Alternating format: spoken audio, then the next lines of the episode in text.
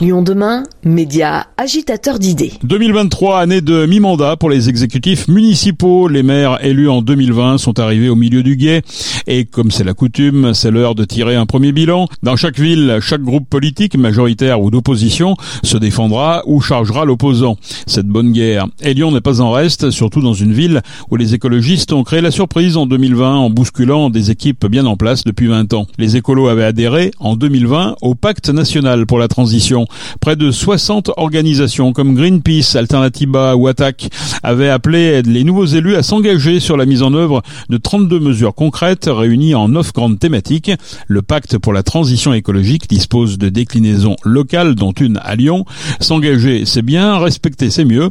Le pacte pour la transition Lyon Métropole a rendu public son évaluation à mi-mandat pour la ville de Lyon avec des feux verts, jaunes ou rouges en fonction des objectifs atteints ou pas. Nous avons rencontré Geneviève Brichet, c'est la coordinatrice du pacte pour la transition à Lyon. C'est pas si mal, puisque sur les 32 mesures, 12 mesures ont des effets perceptibles auprès des habitants de la ville de Lyon et leur impact peuvent être mesurables. Ce sont les mesures qui sont notées en vert. Il y a 16 mesures qui sont notées en orange, qui vont être menées et qui en sont passe d'être mise en œuvre, mais c'est assez long puisqu'il y a des problèmes administratifs énormes. Et puis il y a quand même quatre mesures qui sont notées en rouge et qui sont restées au stade de l'intention, on va dire. Donc nous on est là pour les, comment on dit ça, les marquer à la culotte de façon à ce que tout devienne vert à la fin du mandat. Alors quelques exemples de précis euh, de, de mesures qui ne sont pas remplies, qui, où il y a encore beaucoup de travail.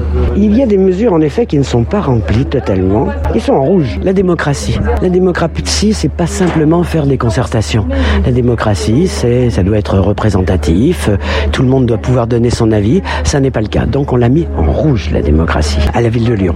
On espère que ça va passer en orange l'année prochaine. Hein. Euh, il y a une autre chose qui est euh, la publicité sur le domaine public. Alors vous allez me dire, la publicité l'éclairage du domaine public, c'est aussi du registre de la métropole. C'est vrai, c'est une compétence métropole. Mais n'empêche que euh, les communes doivent suivre, la ville de Lyon doit suivre. Or, il y a encore beaucoup, beaucoup de panneaux lumineux publicitaires ou autres euh, bah, qui sont toujours allumés toute la nuit. Et ça, par exemple, bah, ça, c'est ce qui explique que c'est une mesure qui est en rouge. Sur la démocratie, c'est là le plus important quand même. Hein. C'est le point euh, vraiment le, plus rouge. Pourquoi? Qu'est-ce qui manque? Euh, On a toujours l'impression qu'il y a beaucoup de concertations. Il y en a beaucoup plus que durant la précédente mandature. Mais qu'est-ce qui va pas? Pourquoi cette consultation, ces concertations Parce que ce ne sont que des concertations, c'est-à-dire qu'on demande leur avis aux gens, mais on n'en tient pas forcément compte. Et deuxième chose, c'est qu'une euh, assemblée citoyenne répond à des règles précises qui sont notamment des règles de représentativité. Je dois vous avouer que je vais souvent à des concertations parce que ça fait partie de mon engagement et je retrouve toujours les mêmes personnes. C'est pas normal.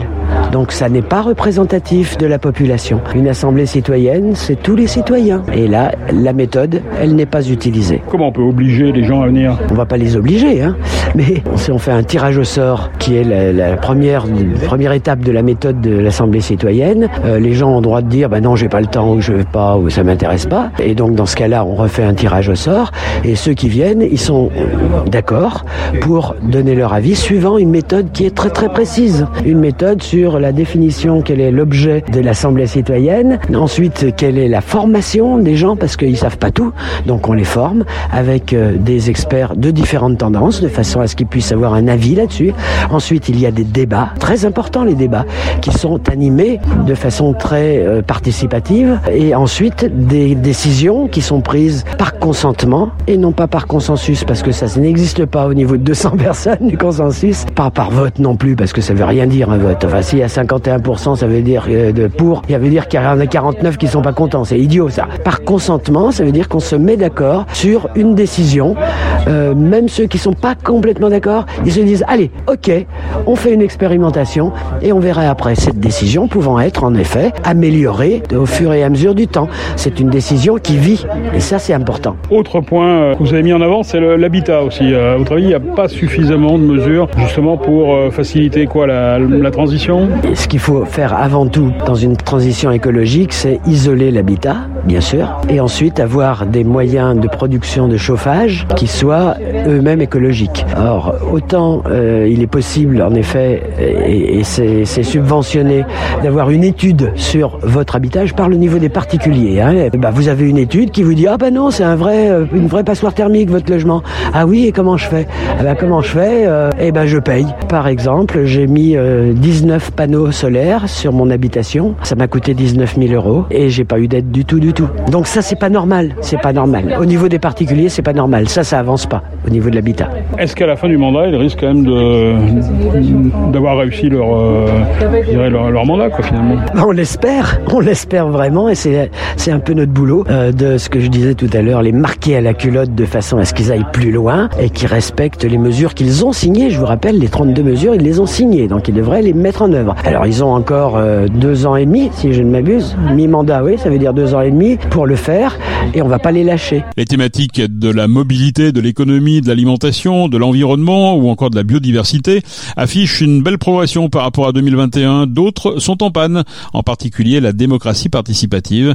Réaction de Sylvain Godineau, premier adjoint en charge de la transition. Je félicite la démarche. Hein. On, s'était engagé pendant la campagne électorale à, à signer ce pacte pour la transition qui regroupe 32 mesures, des mesures qui concernent euh, la transition écologique bien sûr, mais aussi des, forts enjeux sociaux et, et démocratiques. Donc c'est un, un, un, ensemble de mesures qui est équilibré, donc qu'on a repris intégralement dans notre dans notre programme. Là, l'évaluation d'aujourd'hui euh, pointe encore quelques difficultés. Hein, tout n'est pas parfait, donc on a encore des mesures qui sont classées rouges. Donc ça nous fait un petit peu mal évidemment sur ces mesures classées rouges, parce qu'on a l'impression d'avoir quand même contribué sur les axes qui sont évalués. Mais globalement, on voit une progression qui est assez nette, puisque sur les 32 mesures, on a 12 mesures qui ont progressé là par rapport à l'évaluation précédente. Donc ça confirme qu'on est en train de mettre en œuvre ce qu'on s'était engagé à faire. Voilà. Alors ce qui là vous êtes épinglé surtout c'est sur cette démocratie participative.